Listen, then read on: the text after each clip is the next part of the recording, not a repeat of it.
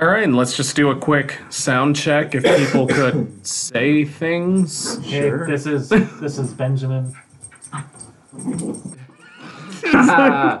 This is Joe. I'm saying things and getting a sound check to make sure that everything sounds right.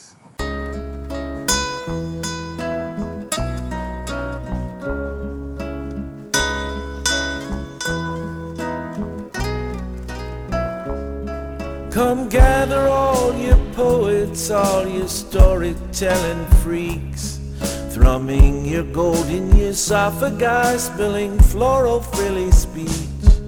You are the chosen noisemakers, the rabble that won't sleep, the ugly little secrets walking proudly down the street. Each story holds a thousand seeds, a proverbial palm of granite, a jewel of possibilities, a not-so-silent planet.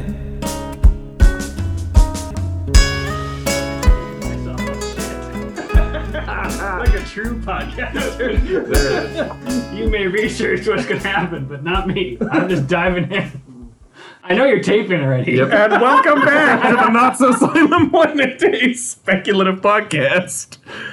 With me is my well-educated co-host, Ben Sandel. And our guest for the evening, Joe Bozic. Also joining us, Mr. Matt Alex. And I'm Philip Lowe. I should probably have mentioned that at some point. And let's dive into our discussion of Joe Bozic's recommendation, which is Jonathan Strange and Mr. Norrell. Yes, yes. It's a good book. It's a good book. It's a giant book, ladies and gentlemen. It's like a doorstop of a book. It is. In fact, I use it as a doorstop for most of its existence. My copy is 839 pages. I'm pretty sure I read it all, but hey, that's, you know, whatevs.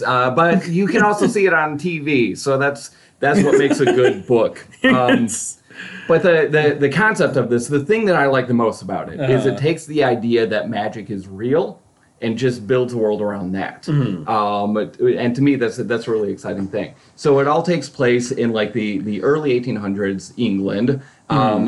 English magic, as it's known, is gone. Like, nobody practices English magic. There are some people that say they do, but it's not real. Or they're just sort of tricksters. So there's no magical tea times. There's no magical tea times or anything like that. It's so like a person that says they're a magician is doing like what magicians in our world do. Exactly. Like car trips and Is there still a magical mystery tour? There is, luckily, but not for another 160 years. That's the sequel. That's the, yes. So what a long straight trip it's been, Jonathan Strange and Mr. Norrell. Oh, we're all comedians. Yay. My bad. So English magic was a thing, and people wrote about it. There are lots of books, lots of histories, lots of things like that. And one person, Mr. Norrell, has collected many of these books, and he is actually a practicing magician, but he doesn't tell anybody about it. It's just, he's sort of one of the last keepers of it. So that's sort of the what this world is sort of built upon, just that idea, right? So the actual plot of it is that we've got this Mr. Norrell who's sort of keeping the idea of English magic alive, and like is sort of reluctantly forced to do like a little demonstration to a group of people that claim to be magicians. Force, like he wants to and he doesn't want to. He wants to and he doesn't want to. He doesn't want to practice magic because he doesn't want people to be excited about the fact that magic actually still exists. Well, because he wants it to be like doing trigonometry, right? Like it should be very like... It's very by the book. Exactly. Yeah, it's a thing. It's just very serious. It's extremely serious. Yeah. And if you don't know all of the English history, the history of English magic, if you don't know everything about it, you're going to mess stuff up. Mm-hmm. It's sort of his philosophy behind it. So there's like a group of people that call themselves magicians, and they keep sort of threatening to practice magic or you know, all that kind of stuff. And Norrell's like, no, I'm going to prove that magic still exists. But if I do this, you all have to quit. You have to stop pretending you're magicians. Yeah. So he does this little trick. Magic happens. It's amazing and incredible. And then to him, that's sort of the end of it. At the same time, there's this character, Jonathan Strange, who sort of discovers that he has an innate ability to do some magic. I think he comes across a spell and is able to actually conjure something from it, and realizes he's good at it, and then hears about Norrell and tries to start up like a mentorship kind of a thing. It leads to some really fun stuff because it all takes place during the Napoleonic Wars. Sorry, Napoleon. Neapolitanic Wars. Oh my gosh. I need more water. It's Chimera, but go on. Mm-hmm. Anyways. Are you talking about ice cream? Yes. All right. It's the wars between... The ice cream wars. Between strawberry, vanilla, and chocolate. It's delicious.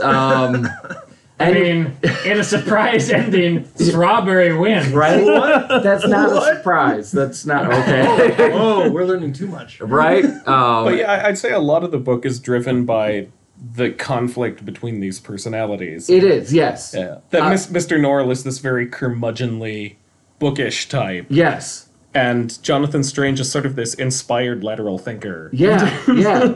And he's got a lot of passion, he's got a lot of excitement, and that scares the heck out of Norrell, which is... It's fun to see the interplay between the two of them. There's also sort of like a bigger narrative of like societal expectations and things like that. The two of them are sort of playing up against. But as I was saying, one of the neat things is that this English magic is then sort of brought through to help the English win in the wars by conjuring like giant ships and stuff like that to scare off the enemies, which is fun. I really like that part. That's even done in a surprisingly dry manner, though. Yeah. Like, which would I said I read this back when it was relatively new, like 15 years ago or 10 years ago, whatever.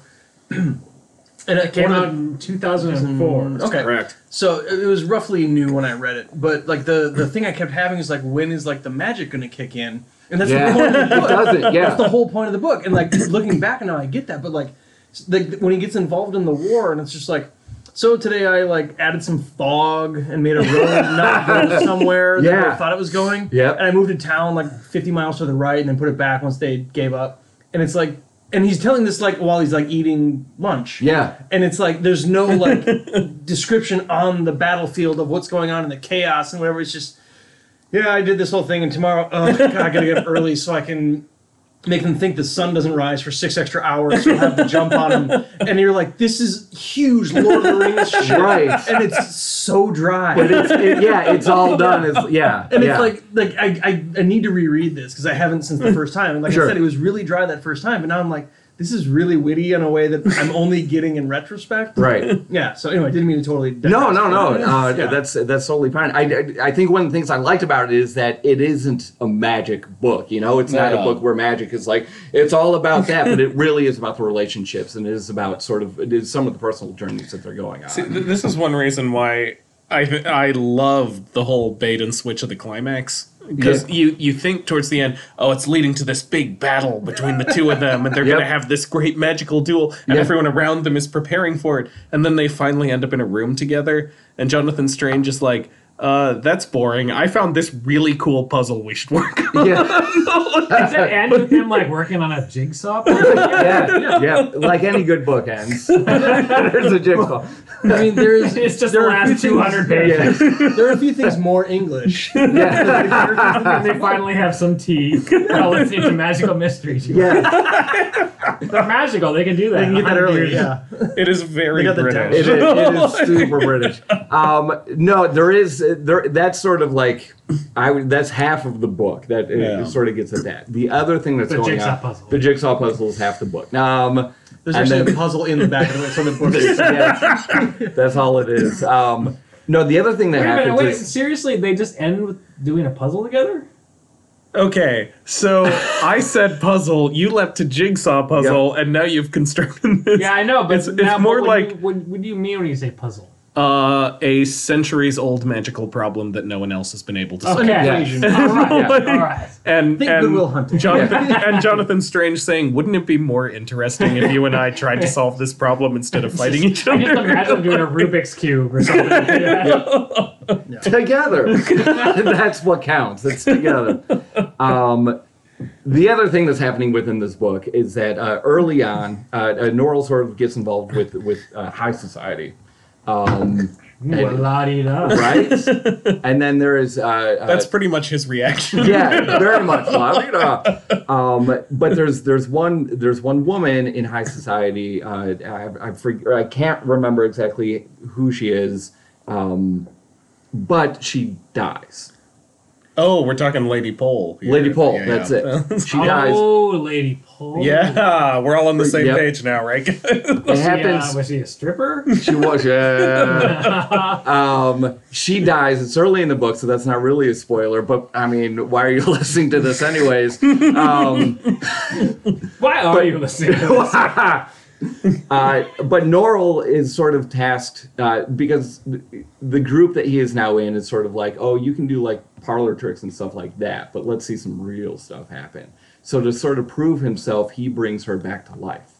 But the only way he can do that is by bringing what is it? The Raven King is who? Yeah, no, it's not the Raven King. It's the man with the thistle down hair. That's who it is. But he's a fairy. And he's brought hair. Yes, in the TV like those show, wishing trolls, but bigger. Yeah. But he is brought in to make this particular spell happen, and this is the first time he's been brought back to England from the fairy realm in a long time, and he's not interested in going back. So it's sort of like the second plot of the book is him trying to overtake other people within real England, and to sort of steal them back to the fairy world. Okay, so I'm only following like 20%. Sure, yeah. Well, remember every sentence that Joe says is 50 pages. That is, yeah. It's a big book. So this is the thing I want to dive on, because I think this is the most interesting, because we've talked a lot on this podcast about magic in stories and how it should make sense or not make sense, one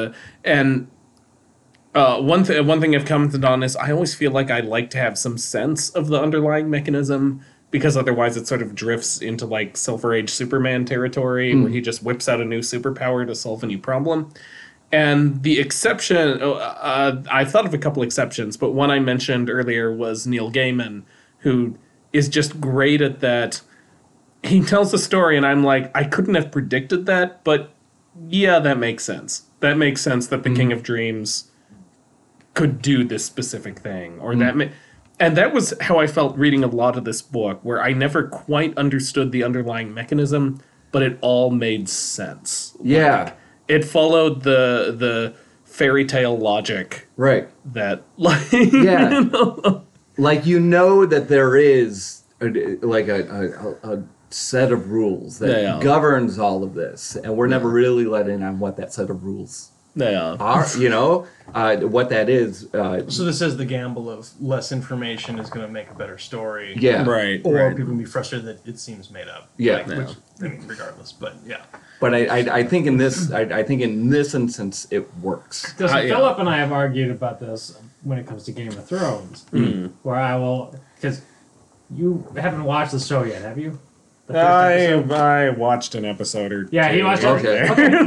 Seems dumb. I'll give you an example of our conversation about Game of Thrones. Philip, you should watch Game of Thrones. I watched it. Where are the dragons? The magic and the dragons kind of come out slowly over time in a more of a dry way, like it's more about the politics. Yeah, I want the dragon, which was exactly my complaint when I first read the first book. Was just like, I thought because I went from like Wheel of Time to Game of Thrones, and those things could not be farther apart. And the amount of just like fanboy wankery. I wish I had a battle axe. Like there's no. You know what I mean? Like there's no way to like leap from the one and just like we're gonna throw weird chicks that all fall in love with the Mary Sue protagonist, and he's going to fight monsters, and there's an evil demon, and of course he'll defeat it 7 books in a row. And then, like, you have Game of Thrones where you're like, this is like a Senate subcommittee here. That's what I really like about when I watched, because I was reluctant to watch Game of Thrones because I was like, fantasy. Too many dragons. Yeah, I was like, too many dragons. But I was watching it and I was like, when something magic happens, it's really earned, at least in the first couple seasons, it's really earned because it's like, this is a fantasy. This has magic. There are dragons. But when it happens... It's it's not oversaturated at all. Mm-hmm. It's you're rooted in the story, right? And pretty much everything that happens up to that point is realistic, like medieval storytelling. And then you have something magic, and then dragons are imaginary creatures in our world, but they're just rare in their world. Yeah. I shouldn't see a white rhino every time I go to Calhoun. Like Calhoun. Like, I just shouldn't. Yeah. They're too rare. You shouldn't see a dragon every Thursday in Wheel of Time or in Game of Thrones. Like, exactly the thing that Jonathan Strange almost reverses. And that's the thing you were talking about in terms of taking something totally miraculous and making it seem really mundane. Mm. Is the line. That Jonathan Strange is whipping up illusion after illusion. And he's kind of like, this is boring. Like, can I do something cool? But I think the other thing that we've talked about with magic in these is, and I do think has a lot of weight for me, is the idea that it should have price. Yep. You can perform miracles, but it should cost something. It shouldn't be easy. And the book does very well. It does, yeah. By the end, Jonathan Strange is literally driving himself insane. Yep. He's creating tinctures of madness and drinking it in order to alter his brain. Why would he do that? Because it enables him to communicate with the fairy world better, at the cost of being rational. Is the fairy world real, or is it a? Oh, it's very real in this book. It is. There's no. So if he sees there's the no fairy ambiguity. World, he's mad. Is he really mad then? Oh. It's an altered perception thing. Like, he can't function in our world. Well, there's some magic, there's some mystery. He visits for a short time. You could call it a tour. What's up? But I would think the thing I always like for that with cost for magic is Constantine. The comics. Like, it's time. Cancer. That's the time. Pinky's out. But you get cancer. And you have to find a way to cure that, which then kills all your best friends because there's the swing back on everything you do. Like, nothing is easy. Everything has a cost, and you rarely actually have a net gain, like as a human or sometimes as like a planet. But like you could I fixed this, but everything around it is fucked now, and like that's makes you, which is why he's so reluctant to do anything. Yeah, he's like, you're a dick. You have all the power in the world. He's like, right, but you don't get what the consequences are. Like, I could fix your broken leg, but then your mom would die tomorrow. And that's not good. And that's the whole Jonathan Strange, Mr. Norrell concept. Is Mr. Norrell is introduced as being like way too uptight and way too cautious. Where Jonathan Strange is, I want to explore all this stuff, and by the end, a lot of Norrell's caution is justified. Totally justified. Maybe we shouldn't be meddling with this shit. And that thing you were talking about, how Mr. Norrell's first big act of magic is resurrecting someone from the dead. And it's a great example of, he knows the spell to summon a fairy, but that doesn't mean he's going to serve him or do what he wants. Yep. Like, you've still got to communicate and bargain. And that one act, that fairy essentially becomes the antagonist of the series, who slaughters and kidnaps, and they spend their lives fighting because of this one act. Yep. He impulsively committed. The one time that he decides not to worry about the consequences, and that sort of sets all of this other stuff in motion. Yeah. Yep. So I guess the question is, why do anything? As far as performing magic? Well, no. Well, I just in general. But seriously, it seems like this is a metaphor for the unintended consequences of trying to help. Sure. The old "I'll save you," said the monkey putting the fish safely up the tree, kind of idea of the when you step in to do something, you have no idea what the consequences. It's sort of like the Star Trek. What's the Star Trek law? Oh, prime directive. The prime directive. Yeah. But Norrell's choice to take action in this instance is for his own personal gain. Yeah. He's not necessarily saving her to save her. He's saving her to prove to everyone else that he can. And in their conversation, the fairy's like, I can bring her back, but I get half her life. And Norrell's like, yeah, all right, whatever. Yeah. That seems fair. I don't care. Would it change anything in the story if he was doing it selflessly? Yeah. Or does he only do it because of hubris and ego in that case? I think in this case it's more hubris and ego. Okay. And I feel like this is, again, going into the world of the logic of magic and fairy tales. And I do think it would make a difference, not in any sort of, like, rational, logical, this would lead to that thing, but in the world of magic, I would say motives do seem to poison the results in the world of this book. Yeah. I think. Yeah. You know? Like, interesting. So, you're going to make me read this big-ass watch the show. Just do everything impulsively is the moral of this thing. Just don't have any morals. Just go forward and do it without thinking. And then, yeah, hope that your unintended side effect is you die young. Yep. And then you don't got to worry about it. And do shrooms. Do shrooms. Ladies and gentlemen, all four of us agree you should do shrooms. But seriously. Little Timmy listening to this. There actually is a little Timmy. Yeah. He got a little freaked out because he's on shrooms right now. Yeah. Oh, wouldn't that be great if there was a little Timmy and he was high on shrooms and he was here? He would be so freaked out. You know, in my mind, he's four, you monster. And we'll be right back. Timmy.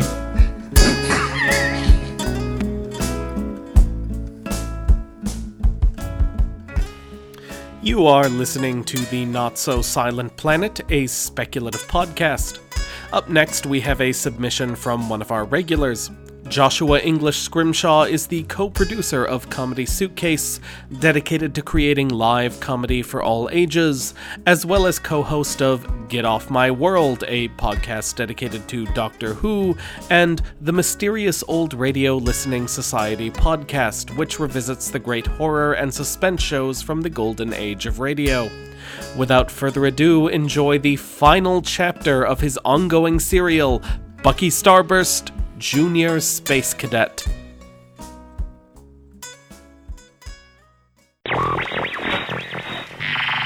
And now it's time for Bucky Starburst, Junior Space Cadet. Brought to you by the world's wealthiest fanboy, Jasper Tallywhacker Jr. Today's adventure, Till the End, or Explosions of Explosive Exploding Death. But first, a word from our spoiled sponsor, Jasper Tallywhacker Jr. Former spoiled sponsor, actually. It is with great pleasure and a distinct feeling of moral superiority that I announce my decision to officially switch fandoms. As of right this second, I will no longer identify as a Bucky Starburst fan. Instead, I will fixate on a new program, Dick Detective, Space Dick. My reason for this change of allegiance is simple. Bucky Starburst has been overrun by fake fans, pretenders who don't even know what model rocket ship Bucky flew in the unaired pilot episode, Birth of the Xenophobe. At BuckyCon this year, I actually heard a grown man utter the following sentence. As long as it's a good story, I don't care if it's canon. What? That's like saying, as long as it's a nice day, I don't care if there's oxygen. That way lies madness. So I am withdrawing my daddy's financial support of this program and letting it die a hero's death. And guess what? Even if you don't like this story, it's still canon, because that's what being a fan is all about. Hating the show you love. Now, if you'll excuse me, I'm off to DickCon to moderate a panel on gatekeeping called Build the Wall. And now back to Bucky Starburst, Junior Space Cadet. For the very last time, apparently. When last we saw our hero, he was trapped on a planet full of evil robots along with his naked hero Tom Cosmic and a future version of himself. But when Bucky's fungaloid ex-partner Captain Gravity aimed a vintage Colt at Tom Cosmic's torso, Bucky's future self leapt in front of the bullet, sacrificing himself to save Tom. "No!" I wailed. "You killed my incredibly handsome future self." I yanked Captain Gravity's giant hairpin from my utility belt and flung it at her with a manly battle cry. The hairpin pierced a fat green bulge protruding from a rip in her sexy human costume. The engorged pustule popped, spraying the room with sticky yellow-brown pus. Imagine maple syrup mixed with bile, but more bile than maple syrup. I'd say maybe a 60-40 ratio. Anyway, Captain Gravity shrieked and staggered through the doorway, retreating into the desert, a putrid trail of goo in her wake like a gastropod with dysentery. "Okay, we get the picture," I said. "How about I narrate things from here?" "Future me!" Bucky cried. "You're alive!" "Please," I said, climbing to my feet. "It might be less confusing if you call me by our given name." "Whatever you say, Buckminster." Tom snickered. "And I thought Bucky was a stupid name." "But how did you survive a gunshot at point-blank range?" Bucky asked, standing on his tippy-toes to examine the distinct lack of bullet holes in my torso. "Personal force field," I said, tapping the tiny generator on my utility belt. "The very same force field that saved us when the Space Patrol's space station exploded all those years ago." "All those hours ago," corrected Bucky. "Time is relative," I said with a wink, "but waterbeds are always heavy. Help me move this thing." Tom's bed sloshed and slurped as Bucky and I pushed it against the wall, revealing a large hole in the floor. "I realize you have a lot of questions," I said, "but I'll have to answer them on my way." I jumped into the hole. Some people like to make an entrance. Me? I'm a firm believer in a surprise exit. I hit the dirt floor of the tunnel and rolled out of the way just as Bucky landed behind me. Seconds later, Tom plopped from the hole, shaggy and naked, like some ancient biped dropping from the trees for the very first time. "Look, Buckminster," he said, "just 'cause you saved my life doesn't mean I'm gonna run after you down a mysterious tunnel asking stupid questions like, 'Why did you save my life?' and 'Where are we going?' and 'Damn it, that's exactly what I'm doing, isn't it?'" "Keep running," I said. "We're not far now, and to answer your first question, I saved your life because I needed to know if I could alter the timeline." "So in your timeline, Captain Gravity shot and killed Major Tom Cosmic." "Yes, and that's how it all went wrong. When she killed Tom, I naturally assumed she was doing the posthumous bidding of General Deathcap. Just like you, I wounded her with her own hairpin, but in my timeline, I followed her disgusting slime trail to an underground bunker." Tom stopped running and grabbed my arm. "The Chamber of I Told You So," he gasped. "Exactly. It was part of the original Schrodinger's compromise. If the force field surrounding the planet was ever deactivated or circumvented in any way, it would trigger a dead man switch located in the Chamber of I Told You So, detonating a super bomb powerful enough to destroy the entire planet." "Wait," said Bucky. "Are you saying Captain Gravity blew up Chapic Prime?" "Yes, that's why she built the force field." Again, I indicated the tiny generator on my utility belt. "It's what kept her alive when the planet exploded." "But if Captain Gravity plans to wipe out the robots, why in Gaiman's name are we trying to stop her?" puzzled Bucky. "She's a good guy after all." "No, she's not. Why do you think she killed Tom?" Bucky shrugged. "Because he's kind of a jerkbag?" "That is entirely not untrue," said Tom. "No, I mean, yes, you are a jerkbag, Tom, but no, Captain Gravity killed you because she didn't want the competition. Once the robots were destroyed, Gravity returned to Earth a hero. With Tom Cosmic and Space Patrol gone, the planet was desperate for a leader, and Captain Gravity was the obvious choice, but not a good one. She used humanity's fear of robots to pass laws, banning all forms of space-age technology, dragging the world back to the steam age. I tried to warn people to convince my fellow humans that without Space Patrol we were vulnerable to attack from other planets, but it was too late. Earth was one giant steampunk convention. Brass goggles, airships, organ grinders with clockwork monkeys. Honestly, I could handle a normal dystopia. You know, one with thought police and test tube babies. But cosplay, I mean, how do you fight something so embarrassing? Simple, cried Bucky, punching a tiny fist into his tiny palm. You travel back in time to team up with your younger self and a crazy middle-aged nudist to stop that embarrassing future from ever happening in the first place. That's not all, said Tom. You also use your foreknowledge to dig a shortcut to the Chamber of I Told You So, allowing you to beat Captain Gravity to the super bomb. It's only a shortcut if we don't stand around all day answering rhetorical questions, I said. Come on! And so we ran. Our solidarity as heroes, combined with the cosmic significance of our mission, combined with the fact that Tom Cosmic was humming the theme from Chariots of Fire, made our swift pace feel like triumphant slow motion. But that triumph didn't last for long. We turned the last corner and skidded to a stop.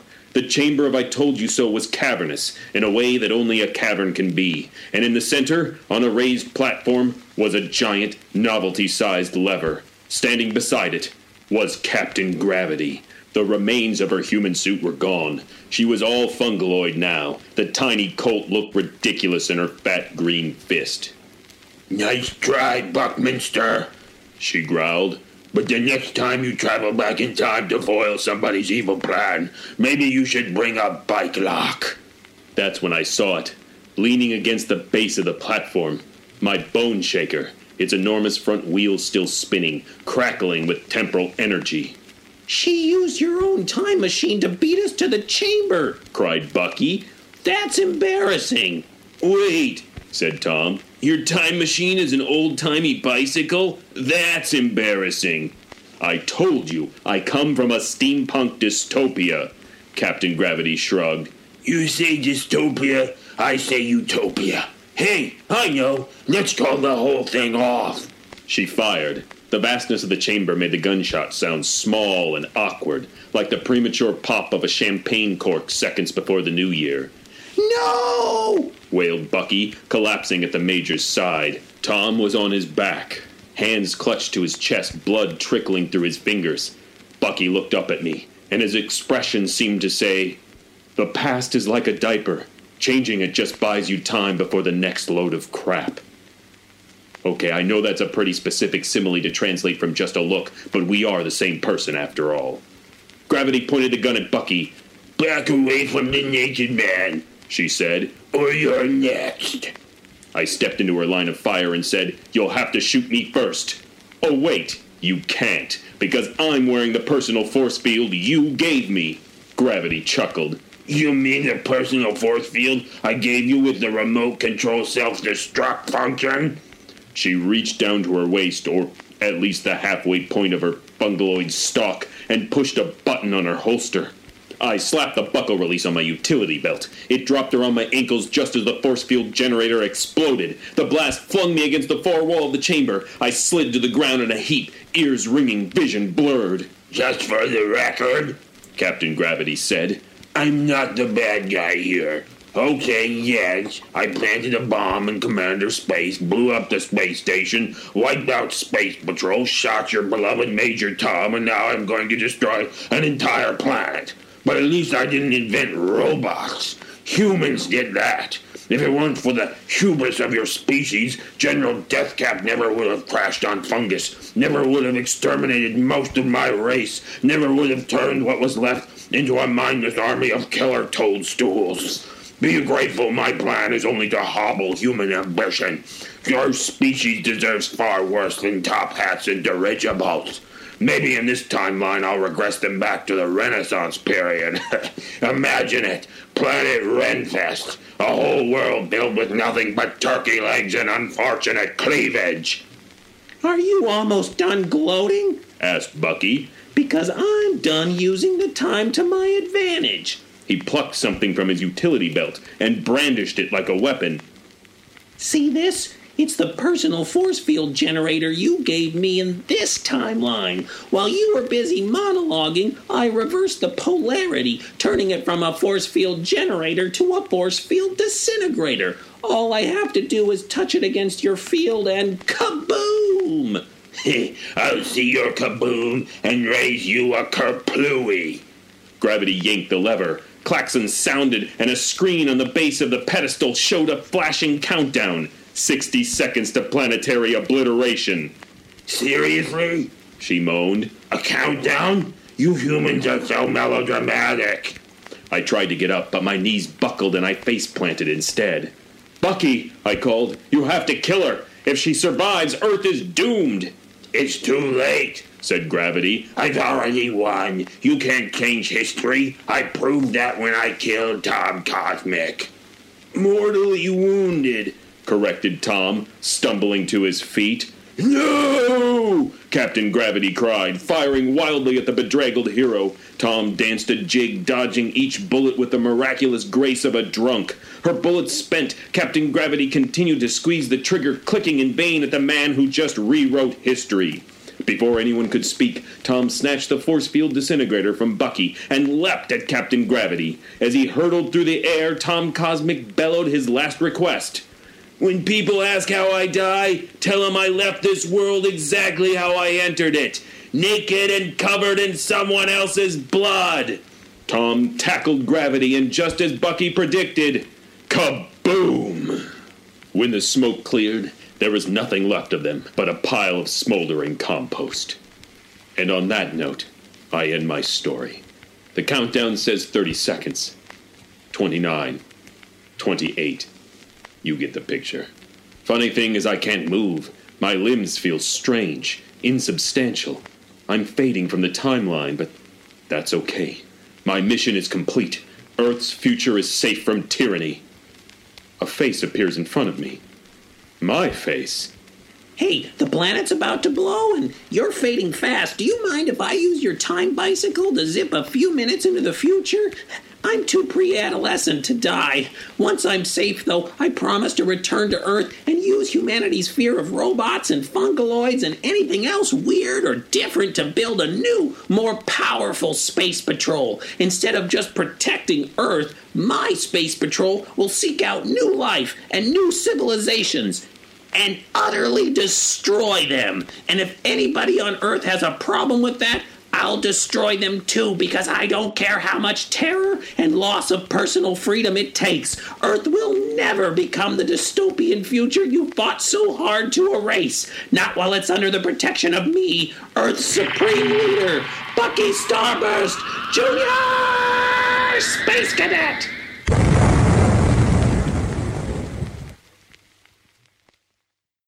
And should I just jump into it, or well, first of all, ladies and gentlemen, welcome back to the Not-So-Silent Planet. That's fine. It's fine. Already cool. It's great. Yeah. Philip's always recording us clandestine recording.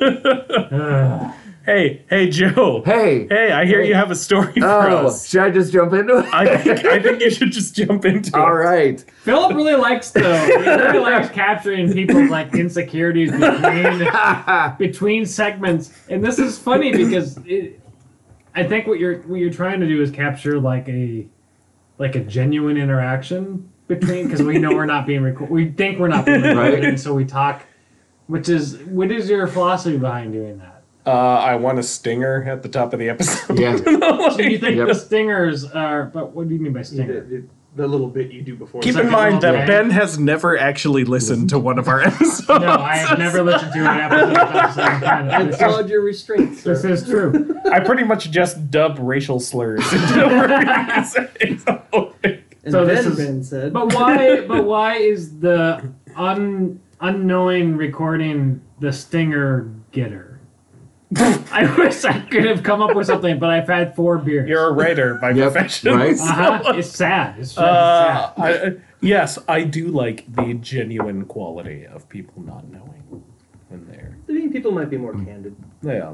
But this is funny because people aren't not necessarily more entertaining when they know they're not being taped. Because for a given value of entertaining. Like, that's exactly the problem, because everyone on this podcast, we're all performers and we're always fucking on, you know? Like, I was just telling a friend of mine of how, because I'm incredibly socially awkward and social anxiety. I'm tough. And I'm very quiet. I'm a very quiet person, but like for this podcast, I will talk way more than I normally will because it's almost like a performance.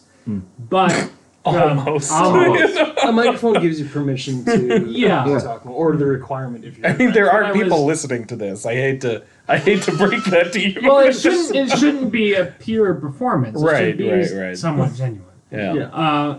But I was telling a friend that I'll do this regular kind of radio thing where we just talk about politics, and in the breaks, the commercial breaks, we'll talk on the on air, and then the commercial breaks, awkward silence for a full 2 minutes. We're just trying to think of stuff to say to each other. Then the show comes back on and talk. It's just a weird. I can't figure out why.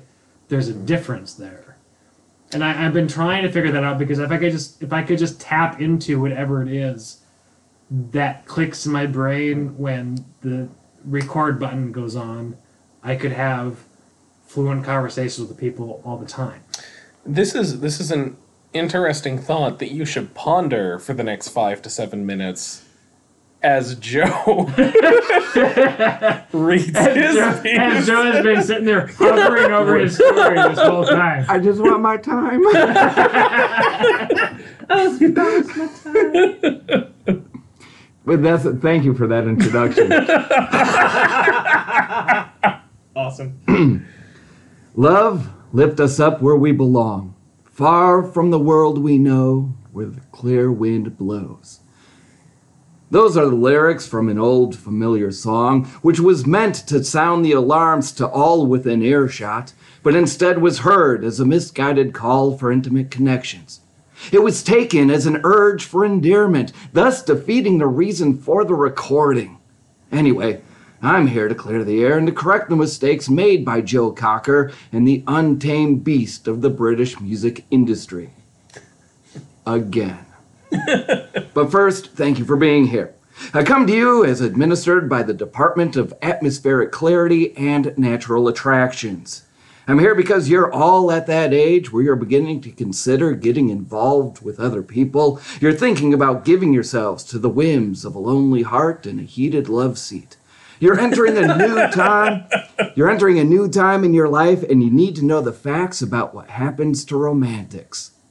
Now I look out among you, and I see a sea of furrowed brows, worried countenances, slipping glances at possible attractions 3 seats over and 1 row behind. I see crushed velvet sweaters hugging lonely bodies, hoping that by sunrise they'll all have been well felt. I see the instinctual desire to stoke the fire in some smoldering stranger's loins. The natural reaction to new chills just before the winter solstice. I can also sense the sighs, the rolling of eyes coming from between the aisles. But put aside your discomfort for a moment and allow me to serve you this warning. Infatuation will make you feel like you're flying. Light-footed, delightful, free. It's an essential part of humanity, a key to the continuation of the species. Without lust, we wouldn't be. I'm not here to dampen the spirits of pursuing a damper spirit. If they're going to make you sweat, I will not shut down that factory. But love, true love, the fully reciprocated soulmate, dreamlike, eternal kind of love will sweep you off your feet. And I mean this, absolute and literally. This is not like some simile to portray an ideal state of being, no matter what you've interpreted coming through in stereo. Love will sweep you off your feet, sending you flying high into the sky, ever upwards. And the spinsters and the old men hanging out of windows, the ones with the unwashed, dingy tank tops hanging off their skin, will never see you again. Love will steal you from your home, pulling you through open windows and dragging you head over heels toward the stars, rising up like so many wishes made in the daily late dusk. Let's get down to it, as it's contrary to those songs you've sung along to in the quiet of your 2 a.m. bedroom. Love is not the key to unlock unending bliss. That happiness is found within. Nor is love some fountain of youth which will smooth your skin with a single touch on a snowy, warm winter day. Maybe it is, but you'll never live to see love have its way. Love has its consequences that those mustachioed troubadours refuse to croon about. Love is the end, and when it lifts you up, you do not come back down. The scientists have found 50 miles above the earth, between the stratosphere and the mesosphere, if you want to get technical, as scientists are apt to do, a layer of love-laden corpses floating in that forever eternal joy, having suffocated in the thin air, hands locked with their better half, united and suspended high above Ceres and Lucretius clouds. They have discovered Cleopatra and Mark Antony embracing over the Mediterranean. They spotted Odysseus and Penelope clutched together, blocking our view of the fourth star in Orion's belt. On a crisp English day, Elizabeth Barrett and Robert Browning can still be seen above the coal-burning smokestacks of London.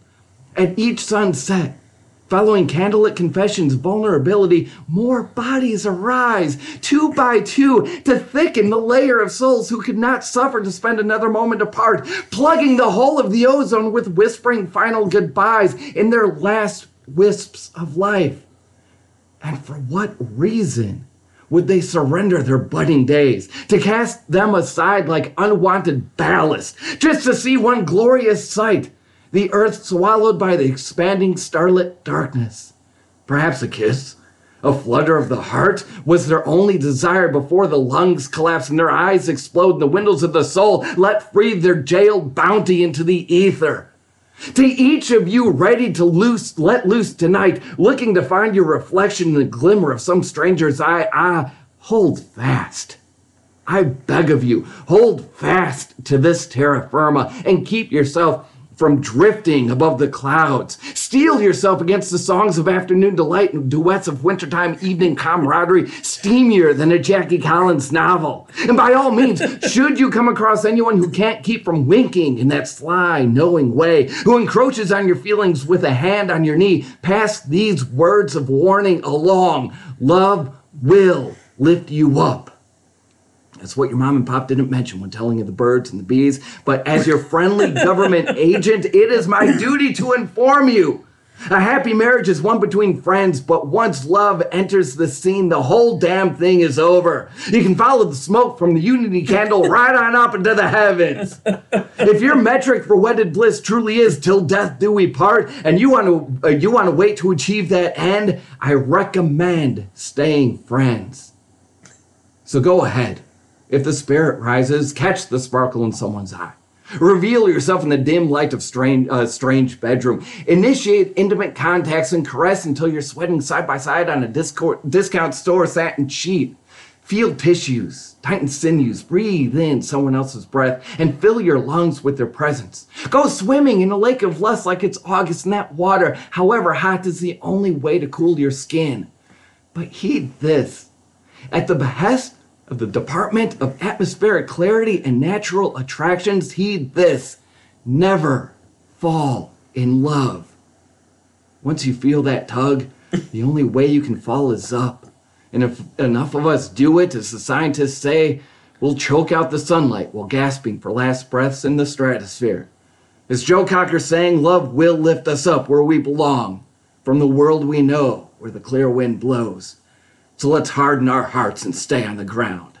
The fate of the earth depends on it. Thank you and good night. Awesome. Joe Bozic, ladies and gentlemen. You drift perilously close to metaphor. Sir. What? Wow. Probably. No, it was... It strikes me that in some ways that was similar to Matt's story from last episode in terms of taking this sort of metaphorical concept and finding some physical manifestation. Yeah. For it. Well, in my mind, it's more of what if every pop song wasn't a pop love song, but what if it was actually just a warning that what should be heeded? That's a fascinating, right?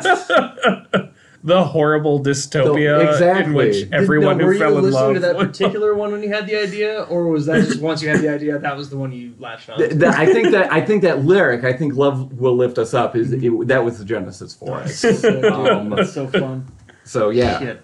See, I'm just sitting here thinking love is a battlefield. Yeah, love right? is so, like, I'm going through every love lyric in my head. Yeah. I'm thinking the nightmare world that it would create.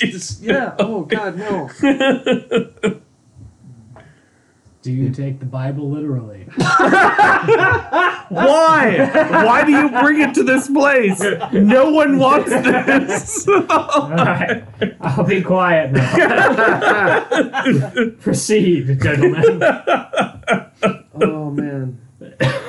Did you, have you written many speculative fiction stories? No, I don't think so. Did you write this story specifically because of the Not-So-Silent Planet? Yes, I did. So how was that experience? It was really fun because I don't usually think of myself as a writer of speculative fiction. It was sort of interesting to go along what my interpretation of that was, and sort of explore that. I really liked it.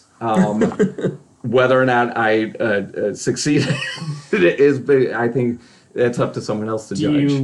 Do you plan to do more of it, or is it just a one-time thing? No, I'll probably end up doing more of it. Yeah, so you got the bug. I got the bug. now you sound like a Jehovah's Witness. It's like you're trying to. Did you like it? Do you want more? Do you want?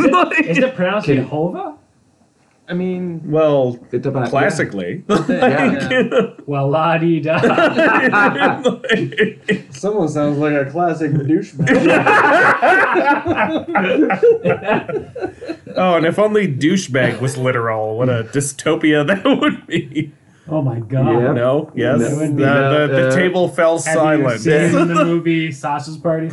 I have not seen the movie. There is a literal douchebag. That is the character. And the character is a douchebag. Have you seen it? I have not, but now I know I don't need to. See, Joe took us to this very poetic, love-loving place, and we immediately took it to literal douchebags.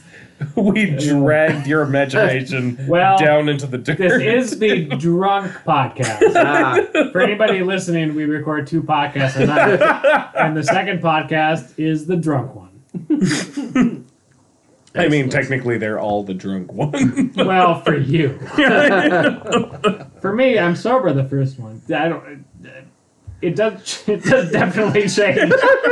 The quality. I can't tell how I communicate. How about you, Matt? How does it change you? I feel like I have learned a lot about love and why I'm bad at it. This explains many of my divorces, not all, but many. But according to Joe's story, being bad at love is a good thing. It's actually an advantage. I've been spared an awful atmospheric existence. So, cool. Also, I want to object to the notion that you have never written speculative fiction. I've seen several of your plays that you've done with Fotis. I guess that's, some of them, they're parodic, but they include fantastic elements. That is true. That is true. And even fantasy, I'm jumping ahead because I just reread Joseph Scrimshaw's book, because he's another podcast coming up, but was that the book he asked you to read? His own book.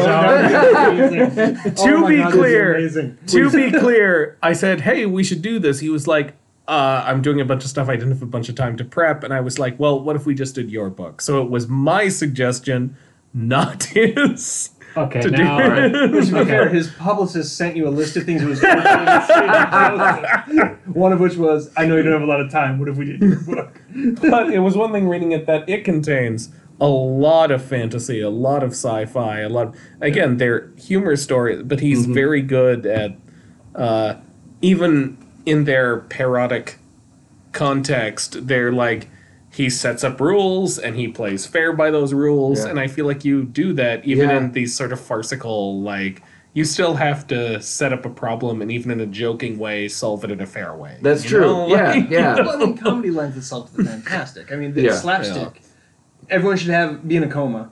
Mm-hmm. Within the first 2 minutes of the Three Stooges sketch. Yep. Like, you know, so like you already are buying into the idea that this is, but we don't think of it as outside the norm, but like that's just not how the world works. You know, right. With a ladder and then pop a light bulb with your head and then not get dragged off in a wheelbarrow. Like, that's just not how the world works. So like I've never done speculative fiction stuff outside of doing either the live performances of Not-So-Silent Planet or these couple things. Were you intimidated by the idea of like having to sit down and intentionally do speculative something? Yeah, I mean, it seemed like a challenge. Obviously, it wasn't, because I'm learning now all I've done all this time. Now you're like, actually, you should be paying me for that. Call my publicist. But even this story was both satirical and poetic, and you know, it's doing that of like it's sort of a joke. And it's sort of doing it in a thoughtful, like, within-universe sensible way. Right, like, you know? Like, yeah, I mean, that's the fun thing is writing this was thinking about what that universe was. Mm. And, like, who would be giving this sort of warning? Who would be bringing this to everybody's attention? You know, I didn't really get into why nobody else has noticed of people floating up to the stars. Maybe that's draft 2. But that's the fun thing about the speculative fiction that I've just because I'm fairly new to it myself. Sure. And but then I started doing it. Now I keep doing it because it presents these. You have these ideas, and then you get to explore the idea in the story. And then the story presents to you, oh, this is a situation that would arise considering this technology or this magic that would exist. And now I have to deal with whatever this is presenting. And then you have this philosophical problem. Yeah. And see, I took your story not as no one's noticed that people float up into the sky and then live with their corpses or whatever, but the idea that, like, that's considered the romantic ideal. You hope to meet your one. And you'll know. And then you'll know, And they're like, there's a practical reason to knock it off. Like, you know, so like, it's not that they don't know, it's that everybody's like, oh my God, my parents barely had time to conceive and give birth to me. Because they had to stay indoors the whole time. I sense there could be a lot of footnotes in your story. I think you're right. I think you're right. These things. Yeah. You know, it actually made me think of Pleasantville is a great example of like an underrated movie. A fantasy story really that is sometimes just completely hilariously undercutting its own premise and how ridiculous this is, and then suddenly is like very invested in its premise and what it means for the people living it and Good point. You should end every review with I am a theater critic by trade. I should end every review with just a bunch of ellipses and a shrug. Yeah. You know. All right, then. All right. Well, that is the end of this section. And, Timmy.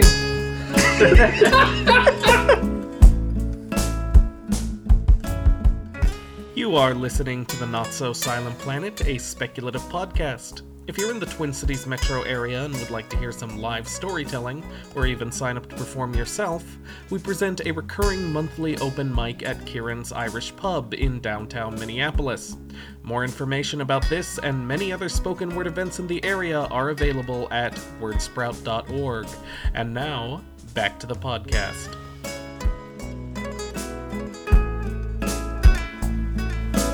Ladies and gentlemen, welcome back to the Not-So-Silent Planet, a speculative open mic podcast. Did you record that part? I don't know. I might have. Who knows what I do? I'm a mystery. I contain multitudes. He has only recorded the breaks. Philip has Oh, that's okay. So the podcast's going to be really short. Yeah. Kellevis just understood that he forgot to apply to the... in May, which he currently is. So, you know, there's that. Yeah, deadline was in April. Good to know. I'm glad we're recording this, too. I am a competent producer, anyone listening to this. Who may want to hire me for, you know, in any capacity. Also, hey, guys, the Twin Cities Horror Fest is coming up. It is. Who knows who's going to be in it? No. But just putting that out there. So if you're listening to this and in the Twin Cities metro area, you should look at tchorrorfestival.com. Use Google. Yeah. No one uses Google anymore. Just Google. Yeah. But HTTP colon // www.forward/. But yeah, Twin Cities Horror Festival happens every roundabout Halloween time. A bunch of mostly live theater, with the exception of when my particular group of comrades participate, in which case we do a short film festival. Everything else that was live on stage in front of you, dance, straight-up theater, comedy, spoken word, storytelling. Could be anything. There's a variety of stuff. You can get passes to let you watch the whole thing. You can come just for individual shows. There's all kinds of fun to be had if you like. But why wouldn't you come to all of them? I go see everything every year, and I go see most things at least a couple times because it's always really cool. There's always a couple out-of-towners that you'll only get to see here.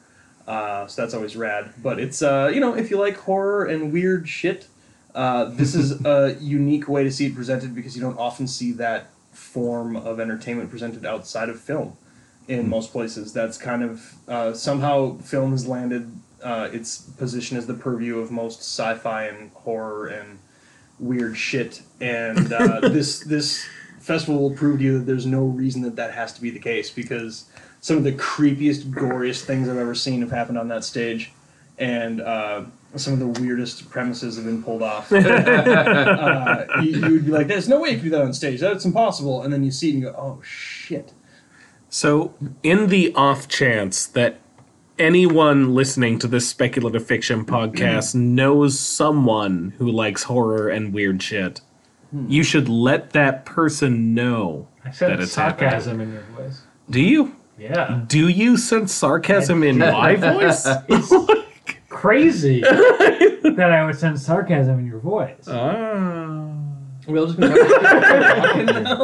All right. Hey, Joe. Oh, hey, me. Laws of semiotics. Yes. Boom. Here we go. I'm going to draw one of these out of a hat. This is going to be so confusing for anyone for whom this is their first episode. What is the laws of semiotics? They are laws of writing. Okay. Yeah. I accept your premise. Is that it? Is that sure. It? Why not? Okay. It's crowdsourced. Yep. An example of one would be this. We pull him out of a hat, which Joe just did. Yep. An author must not underestimate the intelligence of non-human beings. I would agree with that. I think that's important. So are they addressing those stories in which humans are brilliant adventurers who encounter... The white man's burden. Yeah. Which I would agree, yeah. I mean, there is something to be said for the idea that if you have a multitude of creatures, races, beings, some variance in intelligence where some are smarter than humans, some are not as smart, that's fine. But if the idea is like, look at how we Star Trek our way into a thing and solve that planet's problems, that's troubling. Like a lot of Manifest Destiny bullshit. Yes. You know, like that's, I would agree with that generally. See, and I'd say that's subverted really nicely, even in the early days of science fiction with the War of the Worlds, where an alien race comes in, completely subjugates us. We have no meaningful response to it. Mm-hmm. And then they happen to be defeated by a biological quirk. True. You know? Yeah. The idea of the alien conqueror is often someone smarter than us. Sometimes it's a mindless space beast or whatever. Well, I'd say, I mean, Wells was... I'd argue he was trying to do, like, a subversion of colonialism thing of, like, this is what it looks like to everyone we conquer. It would certainly not say that everyone's doing it wrong, but it's... Yeah. We've got enough history at this point to try to do better. I would say it seems fair. All right, Matt, would you like to do the next law of semiotics? Only if you say it like that. Oh. Okay. Not every legend is based on truth. So not every... They were the chosen one, and turns out our protagonist is exactly that person. Timmy, put the mushrooms down. I dig that. I tend to roll my eyes when you have a chosen one story. Yeah. And the fact that, especially if it's, you know, the fucking... you know, John Carter from Mars, whatever. Yeah, the guy that is kind of combined. And that's a colonialist story, exactly, too. You know, the white guy goes to other place and happens to fit the narrative of their savior, or the fucking Avatar thing, or like there's a million stories that kind of combine the two. You know, legends tell that some guy that looks a lot like a European will come and save us from someone who looks like an even more evil-looking European. And... getting away from that, I think, is fine. And having someone be like, oh, well, Harry Potter actually touched on that. Mm. The idea of, like, oh, there's the whole idea that, you know, Voldemort's the great evil, and you're the person that can fight him, and, you know, only you, and it's why. It's because we started saying that. There's no reason anyone else couldn't have stood up to him, but we all kind of waited for you to do it because we're all scared of him. It is one of the things I actually liked about the Harry Potter books, one of those little sort of... those little redeeming moments that J.K. Rowling does slip in, but she does do the... My kids liked it, but I was never a huge fan, but I was like, oh, that's actually cool. The idea there is no fate, no destiny. The prophecy, you know? Where Dumbledore just says to Harry, the prophecy could actually apply to two people. One is you and the other is Neville Longbottom. Yep. Like, but that's still saying that the prophecy is real. Sure. So, I mean, I think not every legend is based on truth. We look at our own reality. Like, we know Paul Bunyan isn't real. What? Might be real our legs. We were all waiting for that. But I feel like there's a little... It's just difficult in a story to bring up a legend, especially if you're doing a speculative story. It's sort of like Chekhov's gun. If you're going to mention a legend, the audience is going to expect... that legend to come true at some point. I have a story forming in my mind that will be of like two people who get sucked, do the whole like sucked into a fantasy world thing, and one guy who is so invested in the being the hero of legend and studying every prophecy, and like, and the other guy who's like, you're a douchebag. I'm going to blow my wad on this because if I were ever to be on the show again, I now know. But there's a book called Crap Kingdom. Crap Kingdom. And it's a young boy has a little creature pop out of somewhere and be like, you're our chosen one. You're the hero that was foretold. You're going to come save our kingdom. And there's this whole thing. And he goes there and it's just kind of junky and gross and kind of shitty. And so he's like, this place sucks. Like, I don't want to be your leader and hero and whatever, and kind of goes home. And they're like, but, and then a lot of things, he's like, no, should we go back? And they're like, no, we've moved past you. It's this whole thing.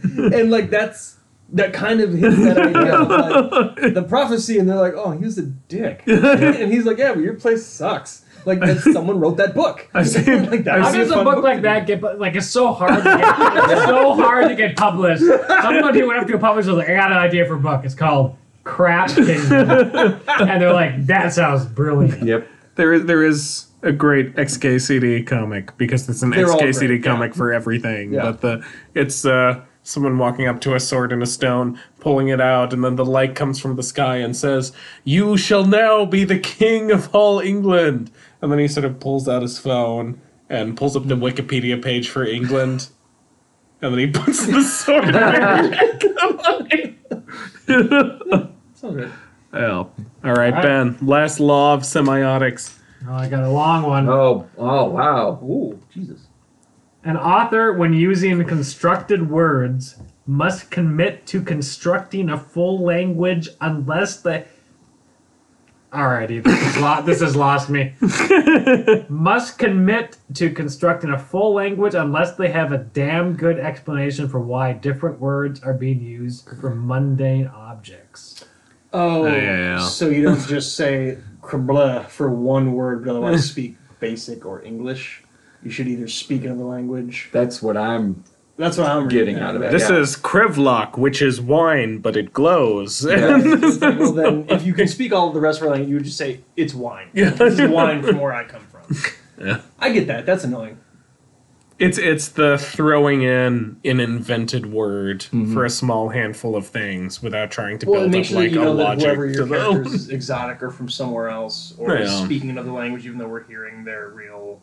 Yeah, we're hearing them in our language. Even if it's a unique thing they're talking about, where it's not necessarily the wine of their culture. But it makes sense to call it that original, right? Because that is. But it does say being used for mundane objects. Yeah, yeah. So I actually saw that, and this is such a thing in the theater world in terms of like when you try to do a quote unquote multicultural play, and.